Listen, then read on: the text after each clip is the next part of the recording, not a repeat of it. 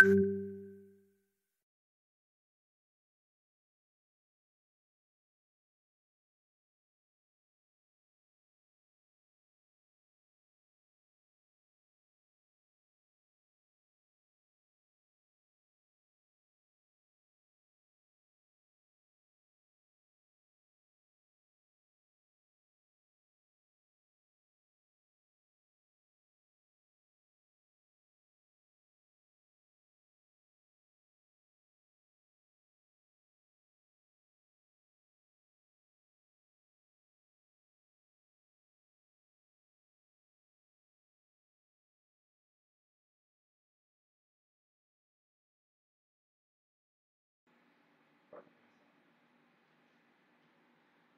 Olá, pessoal. Meu nome é Cássia.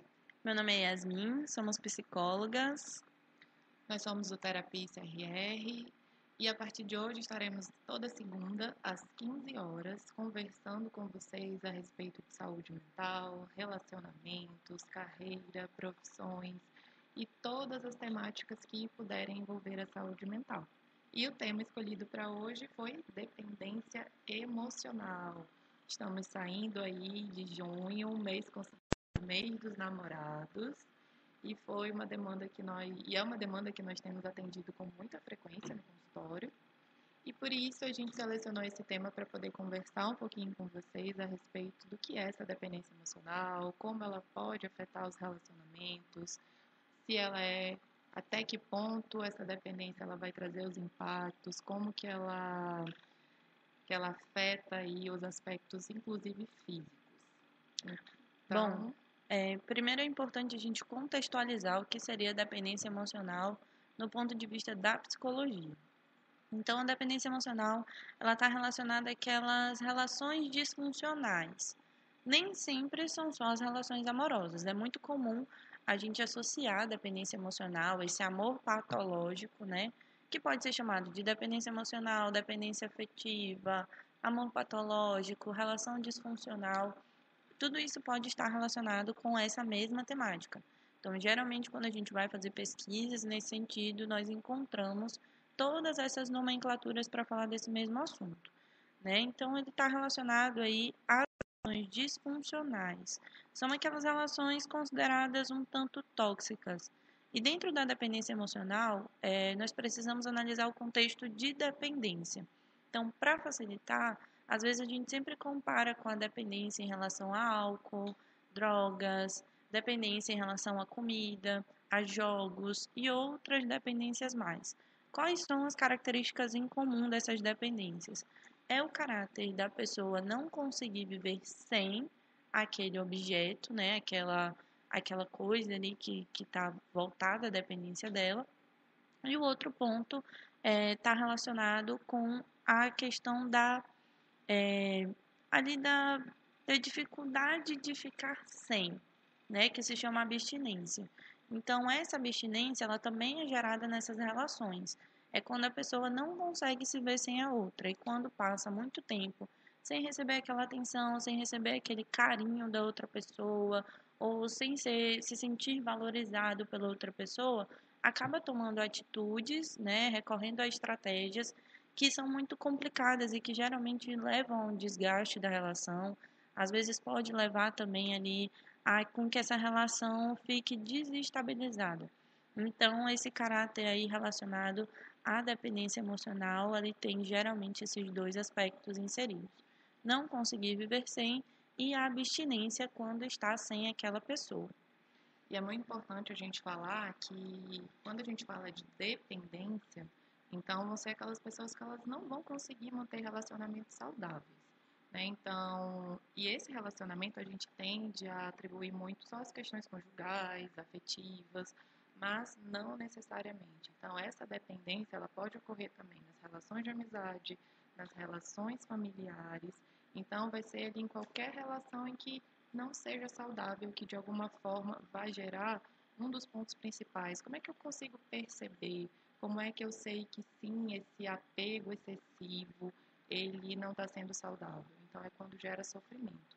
Seja para a própria pessoa ali que é dependente, e seja para aquela outra pessoa que é o que geralmente a gente chama de codependente, Então, de alguma forma, é, essa possessividade, né, o ciúme, que é muito comum também acontecer, estar presente nessas relações de dependência, quando ela gera sofrimento aí para ambas. Então, qualquer pessoa que esteja aí nessa relação disfuncional, ela vai sofrer.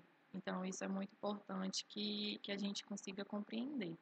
E aí, a gente falando do ciúme, né? Acho que a gente já pode até tentar linkar um pouquinho, que a gente tem hoje o ciúme ainda como sendo algo ali hipervalorizado, né? Ele é tido muitas vezes até pela sociedade como uma prova de amor. Então, as pessoas tendem a naturalizar o ciúme. Então, a gente da mesma forma que, que, em qualquer relação, a gente pode, pode existir um ciúme, desde que controlado, mas ele também, em algum momento, ele pode se tornar patológico. E como que eu vou saber se esse ciúme já está saindo da normalidade, se esse ciúme virou dependência? Como é que a gente consegue fazer essa delimitação, já que pode ser tênue aí essa linha em que divide os dois? Bom, é, em relação ao ciúme, a gente precisa entender que ele é um aspecto da dependência emocional. Ele é uma das estratégias utilizadas aí pela pessoa que é dependente emocional. Então, geralmente o ciúme está associado a uma autoestima mais baixa, está associado ao medo de perder, a uma desconfiança muito grande, uma falta de autoconfiança, primeiramente, né, que gera desconfiança em relação ao outro, por acreditar que é insuficiente, que o outro vai estar sempre buscando algo melhor do que ele. Então, tudo isso está muito associado a esses pontos de autoestima, autoimagem e tudo mais. Então, o ciúme ele é uma das estratégias utilizadas por esse dependente emocional para manter aquela pessoa ali perto, dentro do seu controle. A principal diferença entre o ciúme e a dependência emocional. Sim, o ciúme ele pode ser patológico quando ele é excessivo, mas ele não tem a ver com a dependência porque ele não tem esse caráter é, associado a essa dificuldade de lidar com a falta de, né, que é no caso a abstinência. Então, a grande diferença entre o ciúme e a dependência é que dentro da dependência emocional existe esse fator abstinência. Então, pela abstinência, muitas vezes a pessoa vai ter o ciúme. Então, é aquela pessoa que vai ficar desconfiada, que vai querer atenção somente para si, que se estiver em um lugar onde tem muitas pessoas, isso também é comum até mesmo em família. Então é comum às vezes a mãe ou o pai ter ciúme do filho, né? E o ciúme ele vem como essa estratégia aí relacionada à dependência emocional para manter aquela pessoa perto. E outro ponto bem importante de ser abordado também é o que pode causar, né? O que, que pode levar essa pessoa a se tornar um dependente. Então é óbvio que ainda que sejam atos ali aparentemente conscientes, é, propositais, a gente tem que entender um, todo um caráter inconsciente e de um acúmulo aí de situações e feridas emocionais que a gente fala, que geralmente são feridas originárias na infância. Então, uma pessoa que, um adulto, né, vamos dizer assim, um adolescente, um adulto em que ele se torna um dependente, então, provavelmente ele teve origem aí num lar, numa família disfuncional. E é muito importante, gente, que vocês entendam que quando a gente fala de lar disfuncional, não se relaciona diretamente à estrutura de família. Nós sabemos que estrutura de famílias, modelos de famílias, nós temos vários hoje. Então, nós, nós temos diversas estruturas e isso não tem a ver com ser um lar disfuncional. O que, que seria esse lar disfuncional que pode fazer com que essa pessoa desenvolva uma dependência emocional no futuro? em que ela não se sente amada, que ela não se sente aceita, que ela não se sente valorizada, que ela não se sente respeitada. Então é um lar que de alguma forma ela não se sente bem. É um lar ali que emocionalmente ela pode se sentir desvalorizada. Então, com o passar do tempo, à medida que essa criança, esse adolescente vai crescendo, ele vai ter uma tendência maior a buscar tudo isso em outra pessoa. Então, são todos aqueles pontos que a Yasmin falou anteriormente autoestima, autoimagem, né, o alto valor, um alto respeito, porque são, são aspectos que não foram ali bem trabalhados, valorizados e validados durante a infância e adolescência. Uhum. Então, à medida que ele vai crescendo, é como se essas feridas aí da infância permanecessem e ele transferisse tudo isso como todo, né, pegasse ali todas as fichas, toda a sua felicidade e depositasse ali naquela relação e na outra pessoa fazendo com que tenha essa facilidade aí de gerar essa, essa dependência. Então, geralmente são pessoas inseguras, são pessoas que têm uma necessidade muito grande de, de se sentir protegido, de se sentir cuidado. Então, existe aí um problema muito grande relacionado à autoconfiança, que faz com que elas se apeguem de maneira irracional a essas relações para tentar compensar e preencher todo esse vazio aí que foi deixado ao longo da sua vida. E ainda dentro desse, desse estabelecimento aí, geralmente da dependência emocional que vem desde a infância, o que, que acontece? É, também está relacionado a como essa criança formou vínculos, principalmente com aquelas referências, né, que são as referências principais ali da infância, que é o pai ou a mãe, ou pode ser um avô, um tio, uma pessoa que substitua também essa, essa figura que vai ter esse essa característica mais materna, paterna dentro da, da vida da criança. Então, geralmente ali dos 0 aos 5 anos é um período determinante para que aquela criança aprenda como que ela vai formar vínculos com as outras pessoas. Então, dependendo de como foi é, formado esse vínculo com esse pai, com essa mãe ou com esse responsável, é, isso vai determinar a forma com que ela vai levar as relações na vida adulta. Então, é muito comum, por exemplo, a gente ver pessoas que tiveram uma dificuldade com esse vínculo na infância com o pai e a mãe, quando chegam na idade adulta, que têm os seus filhos, por exemplo, geralmente são aquelas pessoas que fazem tudo o que faltou para elas para os filhos. E aí também quer de volta toda uma atenção. Então, isso é muito comum. Outro ponto, são pessoas que tiveram ali dificuldade também com uma dessas, dessas figuras representativas da infância e quando vão ter uma relação amorosa, né, começam ali a estabelecer uma relação amorosa, é, requerem aquela atenção que elas não receberam na infância, requerem aquele carinho que elas não receberam na infância. Então, essa lacuna, ela acaba é, sendo, a pessoa tem a crença de que essa lacuna vai ser preenchida sempre pelo outro. Quando, na verdade, nós precisamos encontrar estratégias e trabalhar essas questões de uma forma com que a gente entenda que nós mesmos podemos preencher essa lacuna. Que não é porque nós tivemos uma falta ou nós tivemos um vínculo difícil na infância com uma dessas figuras representativas, é que nós não vamos ser capazes de ser felizes e amados pelos outros. Então, o dependente emocional, ele acredita muito nisso. Que ele só vai ser amado se ele se doar muito ao outro, se ele for submisso ao outro, se ele atender tudo que aquele outro gostaria. Então, geralmente, o dependente emocional ele é muito prestativo, ele abdica de viver coisas da própria vida para viver a vida do parceiro, ou para viver a vida do filho, para viver a vida daquele amigo, do melhor amigo geralmente são pessoas que dão muita importância para esses títulos também. Então, é sempre aquele que quer ser o melhor amigo, que quer ser o, amor da vida de alguém, é, que quer ser a pessoa ali mais representativa, o porto seguro daquele outro. Então, o que, que ele faz? Ele cria todo um ambiente seguro. Quando a pessoa pensa em uma coisa, ele já vem com a coisa pronta ali para a pessoa. É, é geralmente aquela pessoa que está disposta a fazer tudo, a fazer loucuras ali pelo parceiro, né? E geralmente isso faz com que o parceiro se sinta um pouco sufocado, é, mas acabe também caindo nesse comodismo da relação.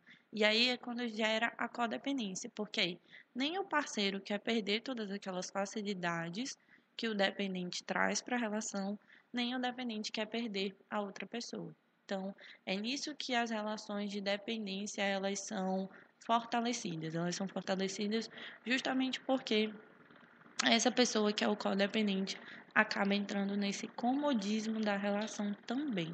Porque ele também tem as suas feridas, as suas fragilidades, as suas vulnerabilidades que de certa forma são preenchidas ali por aquele dependente. Então, o codependente também tem uma função bem importante nessa relação, que as pessoas tendem é, a como se fosse colocar um peso muito maior no dependente, mas o codependente ele tem uma parcela de contribuição também bem intensa aí nessas relações. E quando a gente fala um pouquinho desses perfis, né, de dependentes, é óbvio que a gente também tem os perfis, né, que podem ali alterar. A gente tem as pessoas que elas são ativos dependentes, vamos dizer assim, que são aqueles mais ciumentos, vão ser aquelas pessoas que têm a necessidade de controle muito intensa, que estão sempre fiscalizando ali o seu parceiro, são hipervigilantes, podem ter aqueles ataques de raiva, por exemplo, alguns comportamentos mais obsessivos, tudo ali no sentido de ser o centro das atenções para aquela pessoa inclusive atentar contra a sua própria vida, porque é um, é um momento ali em que ela se sente o centro das atenções de fato, que é o que ela gostaria.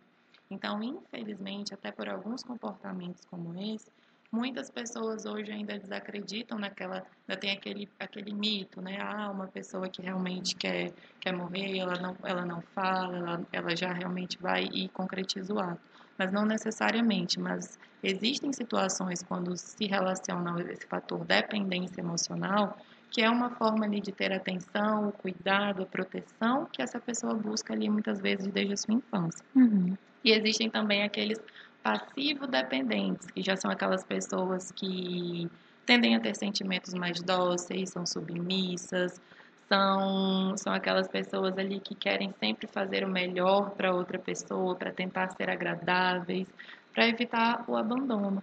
Porque por trás de qualquer dependência há um medo. E é aquele medo da perda, é de reviver aquela, aquela sensação de perda, de falta que ela carrega desde a infância. Mas que nós temos que entender que isso tudo é muito inconsciente, é muito irracional. A pessoa ela tem essa necessidade, ela tem essa falta, mas ela não sabe dizer por quê. Não, é, não são todas as pessoas que conseguem identificar de onde vem tudo isso. E aí é quando a gente fala justamente do nosso trabalho, que é a terapia. Só que o que, que acontece também nesse momento de buscar essa ajuda? Não tem uma receita, não tem uma fórmula, não tem um remédio que vai curar a dependência de nenhum tipo, na realidade. Nem quando a gente fala da dependência do álcool, das drogas e principalmente a dependência emocional. O que nós temos, como a Yasmin colocou, é justamente essa busca por estratégias de enfrentamento, estratégias para conseguir lidar, se fortalecer a lidar com essas situações. Então a gente precisa de uma reestruturação afetiva, só que ela também é dolorosa. Não é um processo rápido, não é um processo fácil, e você mexer em feridas machuca, principalmente feridas ali que não estejam cicatrizadas, feridas que você passou sua vida toda, vamos imaginar aqui colocando um band-aid. Então tinha ali aquele machucado, eu não fiz ali o curativo necessário, eu ia só tampando. E aí tem uma hora que a gente precisa arrancar de uma vez, e a terapia é um pouco disso. Então imagina, a gente começa a mexer ali no machucado, a gente sofre. Mas muitas vezes a gente precisa passar por esse processo para conseguir de fato uma cura, para conseguir um alívio. E as pessoas tendem a procurar é, alternativas mais rápidas e fáceis. O que, que seriam essas alternativas rápidas e fáceis, por exemplo? É migrar de um relacionamento para outro, por exemplo, porque o dependente ele tem uma dificuldade em lidar com a perda, ele tem o medo da perda. Então, eu não consigo me sentir bem só, eu preciso automaticamente preencher esse vazio.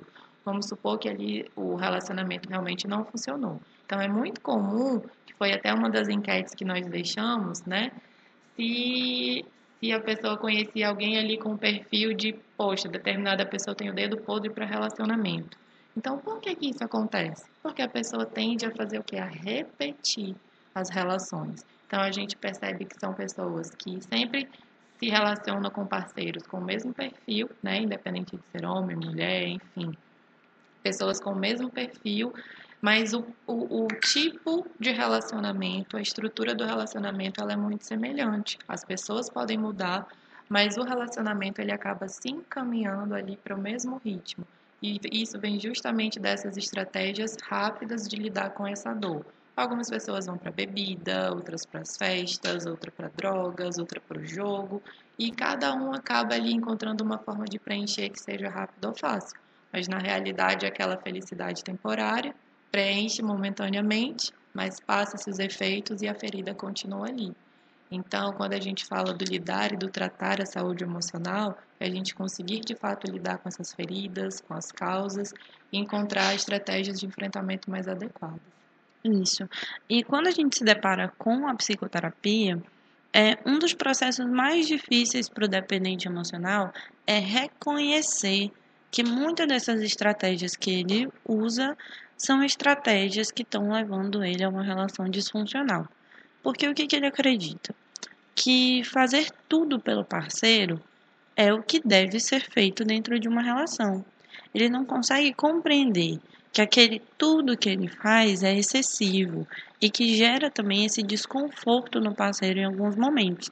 Então, é, geralmente a pessoa, quando ela chega no consultório e que ela é um dependente emocional, tem, primeiro de tudo, um, um, um discurso cheio ali, é, bem recheado de injustiça, sentimento de injustiça.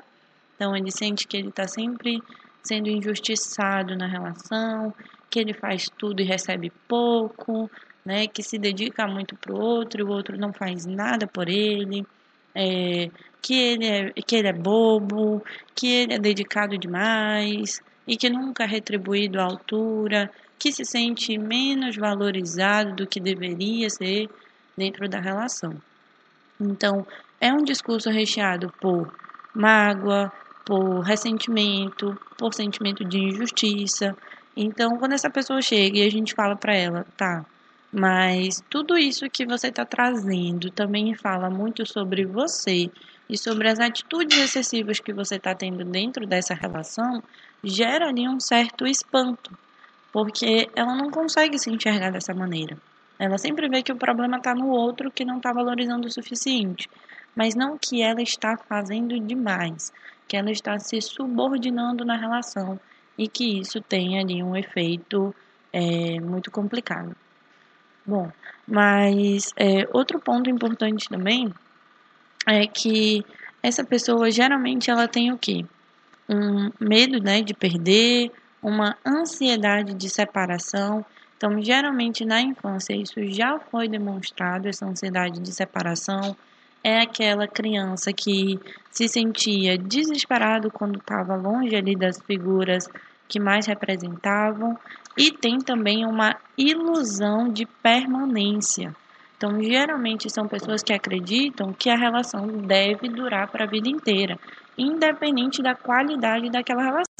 Então, às vezes a relação não tá bem, mas ela acredita que deve levar a relação aí até os últimos dias da sua vida, é aquele amor incondicional. Então, romantiza-se muito relações assim hoje em dia. Mas a gente sabe que traz sofrimento para muitas pessoas esse tipo de pensamento.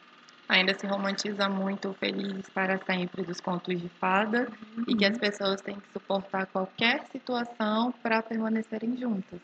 E não tem, né? Então, se não está saudável para um ou para ambos, as pessoas elas têm que começar a trabalhar essa autonomia para conseguir se desvencilhar desse relacionamento que, que não esteja mais sendo saudável. E além dessa questão da ilusão de, de permanência que a, que a Yasmin colocou, a gente fala, no geral, aí de uma imaturidade emocional. Uhum. Ainda que essa imaturidade emocional é, não, quer, não necessariamente seja ali aquela pessoa imatura no sentido de infantil, é uma imaturidade emocional no sentido de não conseguir regular bem as suas emoções. São pessoas que elas têm uma dificuldade em lidar com suas emoções, principalmente no que diz respeito à baixa tolerância ao sofrimento e uma baixa tolerância à frustração. Então, geralmente, são pessoas ali que, quando a gente fala de baixa tolerância ao sofrimento, podem ser ali perfis de pessoas que foram super protegidas durante a infância, que não passaram ali por situações de desafio, de perdas, de dificuldades, sempre tiveram ali os seus desejos facilmente atendidos. Então, ela vai ter essa dificuldade à medida que for crescendo em lidar com perdas né? Então, quando a gente, às vezes, quando o pai, né, que também é um pouquinho dos nossos atendimentos, o pai ou a mãe tenta poupar muito intensamente o sofrimento do seu filho, eh, seja ali num jogo, seja numa situação de escola, não entende a repercussão disso a médio e longo prazo, que seria justamente quando começa a estabelecer os vínculos de amizade, as relações afetivas, e como isso pode repercutir e fazer com que qualquer, qualquer situação que possa levar a uma possível perda essa pessoa ela não vai conseguir lidar bem. É a mesma coisa ali a frustração. Então, quando a gente fala da frustração, já se relaciona aquela pessoa que acha que o mundo gira em torno dela. Então, é quando a gente relaciona ali o egocentrismo. Então, tudo tem que ser do meu jeito. É, então, se eu amo, a pessoa tem sim que ficar comigo e não necessariamente se tá, se tá tudo bem para outra pessoa, uhum. mas ela tem que permanecer ao meu lado. Tanto que é muito comum quando tem ali, por exemplo, um término de um relacionamento e essa pessoa ela tem esse fator mais forte, a questão da, da dificuldade de lidar com a frustração, ela sente muito mais quando ela é deixada, né? Que, então, se a outra pessoa ali que, que rompe o relacionamento, ela sofre, mas não necessariamente pelo amor em si, mas muito mais ali por ter sido deixada e o não saber lidar com isso. Então, é, é comum ali pessoas que tentam reatar o relacionamento, quando reatam, né, ficou tudo bem, consegui reconquistar a pessoa, é, e ela mesma vai lá e termina, porque ela, ela sabia que o relacionamento já não estava bom, mas aí não foi, ela não foi deixada, mas ela deixou. Então são esses pontos aí que também giram em torno dessa questão da, da dependência afetiva, da dependência emocional. Então, dificuldade em lidar aí com frustração, dificuldade em lidar com sofrimento, essa ilusão de permanência. E tudo isso faz parte dessas questões relacionadas ao não saber lidar com suas emoções, uhum. que é o que a gente vai tentar trabalhar, são essas estratégias de enfrentamento que a gente trabalha muitas vezes na terapia, que não são todas as pessoas que sozinhas vão conseguir perceber o que ela tem vivenciado, perceber que todo esse potencial existe sim, então reconstruir autoestima, autoconfiança, para que ela consiga trabalhar essas emoções de uma maneira adequada, entendendo que sim, ela pode ser feliz sozinha. É, geralmente são pessoas também que sentem muita tensão e ansiedade, né? Às vezes são até pessoas que sofrem ali em relação a ter algumas crises de ansiedade durante o relacionamento, dependendo da adversidade. Então, essas pessoas elas têm essa tensão e essa ansiedade a cada adversidade que surge, tanto na vida pessoal mas principalmente dentro das relações que ela tem, é, independente de qual seja o, o tipo né, de relação que a gente esteja falando. Então, sempre que essas pessoas né, encontram essas dificuldades, elas perdem um pouco desse controle, acabam entrando ali num desespero. Então, o que, que é muito comum, que a gente já conseguiu também identificar dentro de consultório?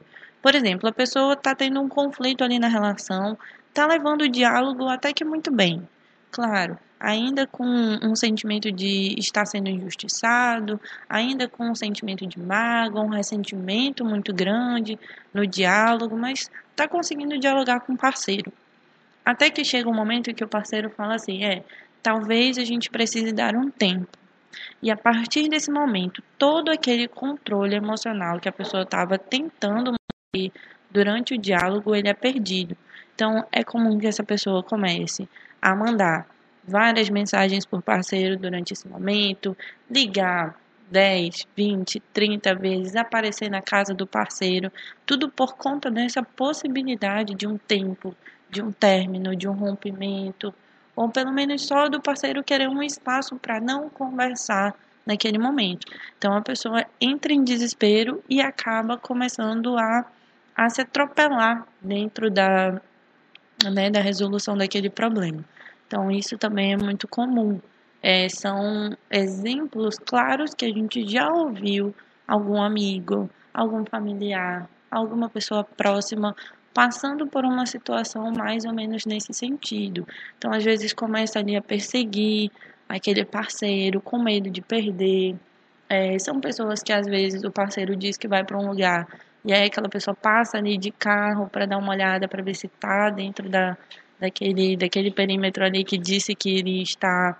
É, são pessoas que ligam várias vezes ao dia para o parceiro para saber, mesmo que saiba que o parceiro está no trabalho, mas está ali ligando o tempo todo para saber onde está, como que está. Que exige ali provas de que realmente é verdade o que aquela outra pessoa diz e que não necessariamente a outra pessoa vai dar motivos uhum. para que ele desconfie porque tem muito mais a ver com ela mesma, com as suas inseguranças, com as suas falhas, né, com as suas faltas, com as suas feridas, do que a outra pessoa. Uhum.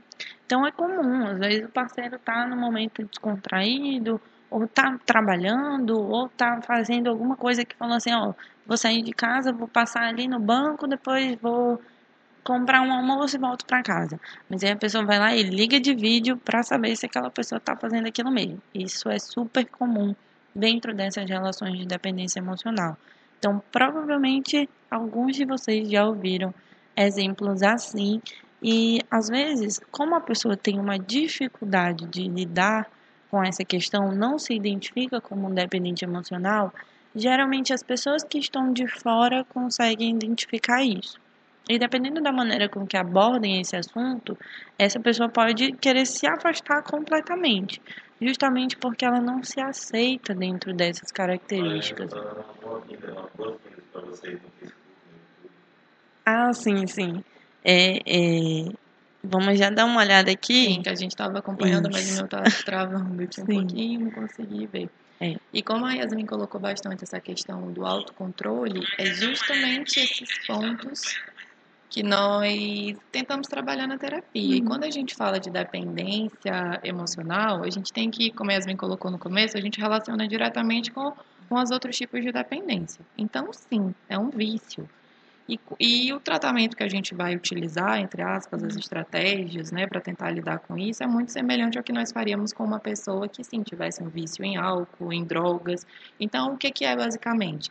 É a pessoa conseguir ali é, ter esse autocontrole diante ali do seu objeto de, de desejo, sabendo que ela necessita dele. Então, não é que você vai deixar ali de uma hora para outra de ter todo esse sentimento pela outra pessoa não, mas é você conseguir ter esse autocontrole sabendo que necessita, mas sendo, mas sendo capaz de lutar contra esse desejo aí e contra essa urgência e contra essa vontade. Uhum. Porque o que na realidade essas pessoas que têm essa dependência, o que, que elas não conseguem pensar? A médio e longo prazo. Elas querem aquela satisfação daquele desejo imediato. Então, quando uma pessoa que é que ela faz uso de álcool, o que, que ela quer? Satisfação daquele desejo. Então ela não consegue adiar esse desejo. A pessoa que faz uso da droga, ela não consegue adiar o uso da droga, ela quer aquela satisfação imediata. Uhum. Um dependente emocional, o que, que ele vai querer? A presença daquela pessoa a todo momento, porque na ausência dela, ele sofre. Então, como Yasmin colocou, se tem abstinência, é irracional. Então, se tem essa abstinência, vai gerar esse sofrimento emocional e a médio e longo prazo físico. Então a gente vai trabalhar ali estratégias para que a pessoa, eu sei que eu necessito, mas eu tenho que lutar contra esse desejo, contra essa vontade. O que, é que eu vou poder fazer para poder lidar com isso? E aí são alguns pontos que a gente vai trabalhando com esse dependente emocional. Isso. E como o segundo falou aqui, que está acompanhando a gente aqui na, na live no estúdio, é, nós recebemos aqui no, no Facebook as boas-vindas é, da Mariângela Marinho, que está à frente aí desse projeto do Cidade em Foco, né? Então nós estamos aqui a convite dela e estamos adorando participar desse momento. Então obrigada, Mariângela, disse aqui. Boa tarde, meninas estão lindas e esse é o primeiro de muitos. E realmente a proposta é que a gente traga aí a cada semana um tema novo para trabalhar com vocês. Também aceitamos sugestões de novos temas. É, Angélica Santiago aqui também mandando oi, que está acompanhando é, o nosso podcast. Então agradecemos aí a todo mundo que que está apoiando e acompanhando esse momento. Mas voltando para o nosso tema, né, como a Cássia estava abordando, é, o, o, dependente emocional, então ele, ele encontra de fato essas, essas dificuldades em compreender todos esses aspectos não é fácil a gente lidar com as nossas feridas. Também, geralmente, quando essa pessoa vai para o consultório, que a gente começa a trabalhar a relação atual que está demandando essa dependência por parte dela, é, geralmente é quando ela menciona: ah, mas com o meu pai também era assim, mas com a minha mãe também era assim, com a minha avó que cuidava de mim também era assim. E aí a gente tem que voltar lá pro comecinho lá para aquela fase que eu falei no começo da, da fase de 0 a 5 anos, e trabalhando essa infância, depois ir trabalhando essa adolescência. Geralmente são pessoas que vão ter sempre relações de dependência afetiva enquanto não trabalharem, enquanto não olharem para essa relação. Então a gente é, sempre vai ter que estar tá voltando em relações anteriores. Geralmente as pessoas com quem ela se relaciona são perfis muito parecidos, é, e tudo traz essa mesma sensação de injustiça, de mágoa, de ressentimento. É, e, e justamente pelo medo né, dessa, dessa rejeição, desse abandono, dependendo daquele perfil que nós falamos anteriormente, a pessoa ela pode se colocar ali em situações que em que o seu respeito, em que a sua autoestima, né, sua autoimagem, elas acabam sendo ali diversas vezes desvalorizadas porque elas se permitem, já que esse limiar dela aí para essa dor, vamos dizer assim, acaba sendo muito mais intenso, já que para ela o medo da perda, o medo do ficar só é muito pior do que aquelas situações ali desagradáveis que ela tem vivenciado. Uhum. E nem sempre ela consegue ter essa percepção, é quando a gente ali é, ajuda né, a pessoa a fazer essa análise, para que ela, ela por ela mesma consiga perceber que, que não tem sido saudável e o principal, se, se tem gerado sofrimento, que ela não, ela não tem que permanecer numa, nessa relação disfuncional. E a gente sabe que a nossa sociedade, ela ainda é muito pautada é, em que todo mundo tem que ter um par. Isso aí também é, é muito importante é, da gente entender o quanto que esse conceito está enraizado, desde o nascimento até as nossas fases aí ao longo da vida, enxergar, enxergarmos na idade adulta e ainda não encontrarmos um par. Então a gente acaba aceitando qualquer par, só para não ficar sozinho, só para não ter aquela sensação de, de solidão, né? É, o dependente emocional ele também tem uma dificuldade de entender que estar sozinho é diferente de solidão, que às vezes nós precisamos de um tempo sozinho. Geralmente, é, o dependente emocional ele tem aquela sensação de incompletude, né? Que o relacionamento é feito de uma metade da outra metade, quando elas se juntam, aí sim estarão completos. É muito comum, inclusive, aquelas frases de metade da laranja, tampa da panela, todas essas frases elas dão uma sensação né, de que estava incompleto até encontrar seu par e formar ali é, um, um, um, casal, um ser único, né? Então também tem aquilo, aquela expressão muito comum que de duas pessoas se formaram um, uma única pessoa. E na verdade não. Um fator preventivo para a dependência emocional é entendermos que a individualidade ela é importante dentro das relações. É, apesar de estarmos com um parceiro, com um companheiro, ainda assim temos que ter os nossos momentos de individualidade.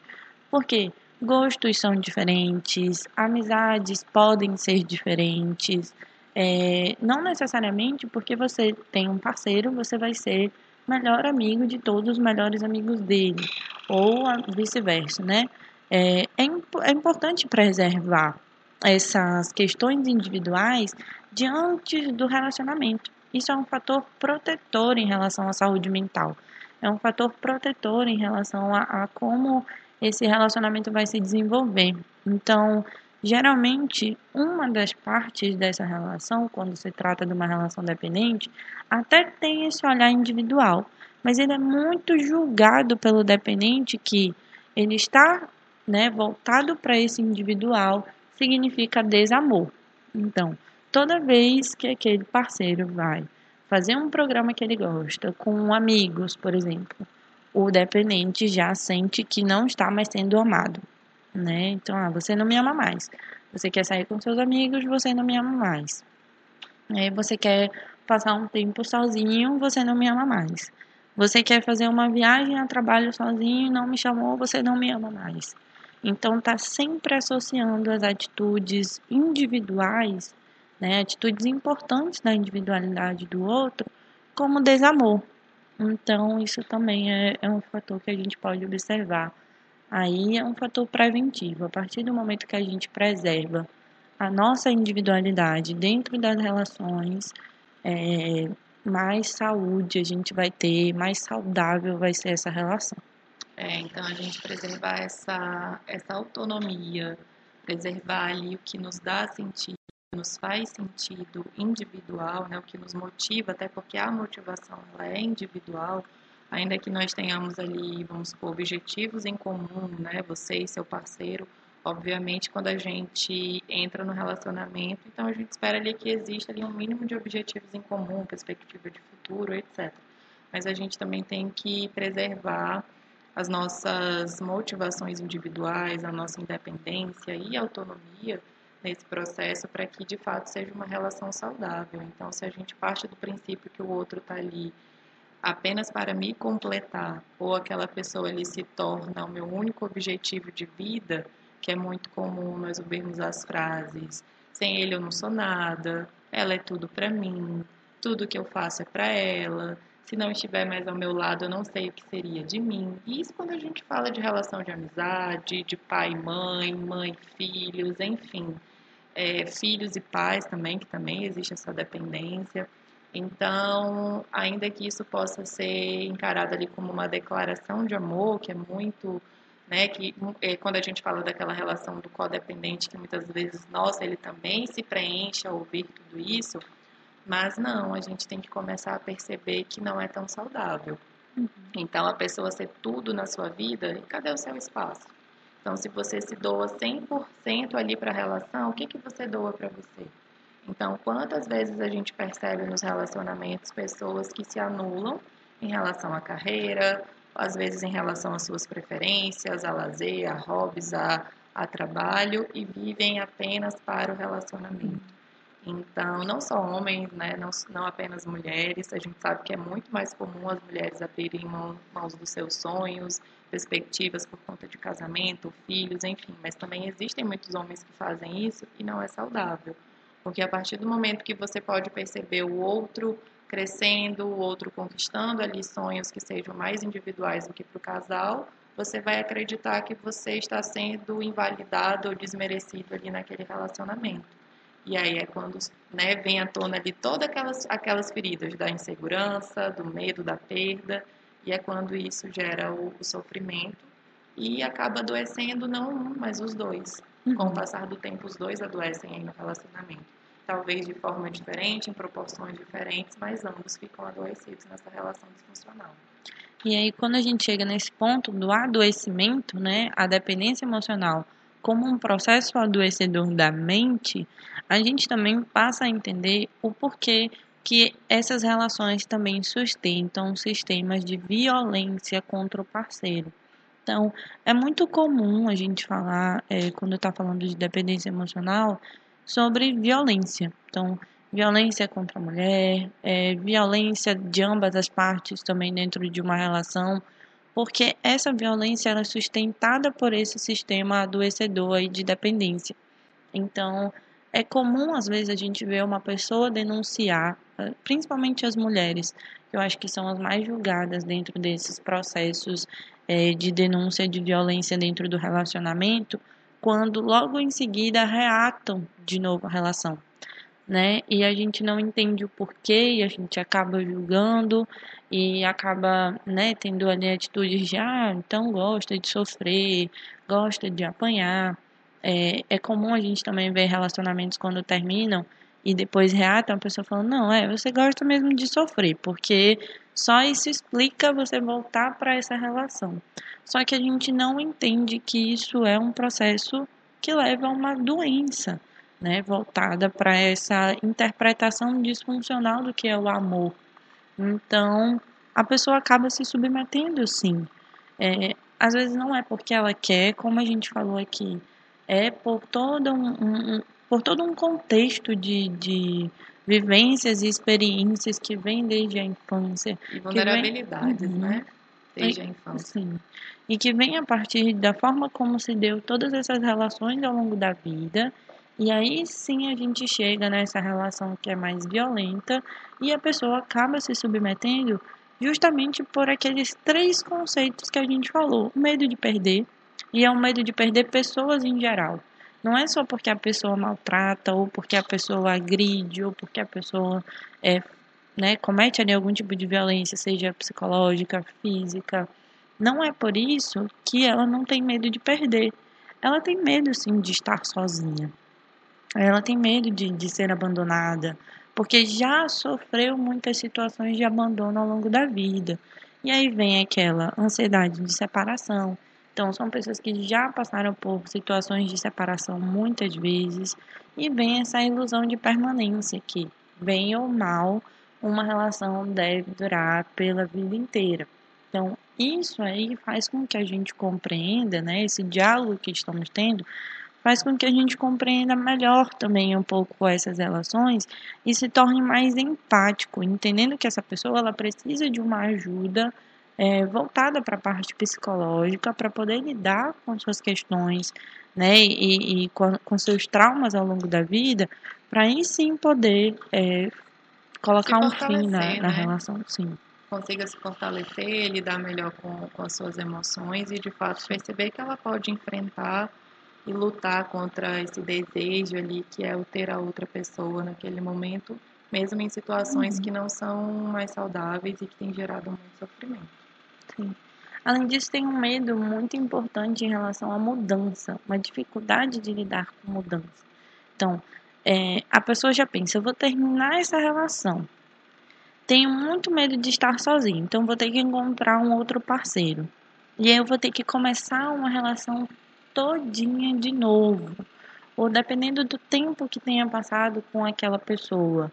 Ah, eu, eu vou ter que agora correr atrás de tudo que eu perdi. Também tem muito dessa sensação. Ou tem dessa sensação também de, ah, já é tarde demais para eu encontrar alguém. Então é melhor continuar aqui nesse lugar, porque eu ir para essa mudança, eu dar de cara com essa mudança, vai ser um processo muito difícil, de recomeço, e isso acaba desmotivando também pessoas a colocarem fim nessas relações, né? Ter que começar esses processos novamente. Então, isso também é, é bem comum. Vamos ver, temos mais interações, dúvidas, perguntas. Vamos ver aqui como é que tá no Facebook. Por enquanto, estamos tranquilas aqui, né? É, mas ainda retomando esses aspectos, é, geralmente essas pessoas, né, os dependentes emocionais, eu acho que pessoas que passam por processos adoecedores mentalmente, elas são de fato muito julgadas, quando na verdade o que elas precisam é, é de ajuda. Então, são muitos fatores que podem fazer com que uma pessoa é, prossiga em uma relação de dependência. Então, às vezes, quando se trata de uma relação amorosa, o fato de já ter filhos também pode ser um fator é, que faz com que aquela pessoa permaneça dentro da relação. Outro ponto importante é o fato da questão financeira. Então, tanto em parceiros né, de relações amorosas, que depende do outro financeiramente, quanto em relações familiares, né, em que o filho depende dos pais, ou os pais dependem do filho financeiramente depois de um determinado período da vida, isso também faz com que essas relações amorosas continuem ali muito concretas. É, e, e, assim vai, né? Então são, é, é, vai seguindo por todos esses caminhos que existem alguns pontos das relações que fazem com que essas relações continuem existindo, né? É, cada vez mais é muito comum a gente ver isso hoje, principalmente por como a gente falou lá no comecinho, que são relações muito romantizadas. É, é importante a gente entender que cada pessoa aí vão ter os seus aspectos, né? Os seus fatores de risco, uhum. os aspectos que vão ter uma intensidade muito maior.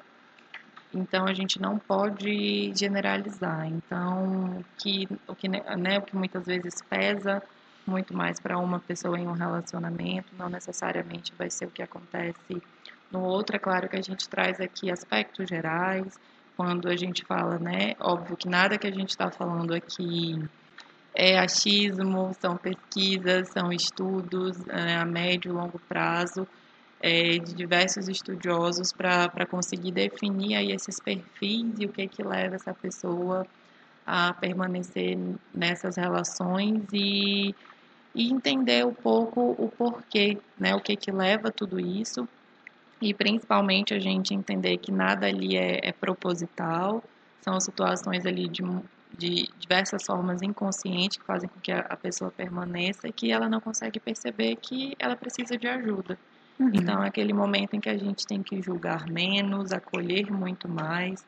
Então, percebo que a pessoa está em sofrimento, percebo que tem algo ali fugindo da normalidade, que não está sendo saudável, que é nítido que a pessoa sofre mas que ela naquele momento não tem forças para buscar ajuda, Então, é, é, é o auxílio que a gente pode dar, orientar.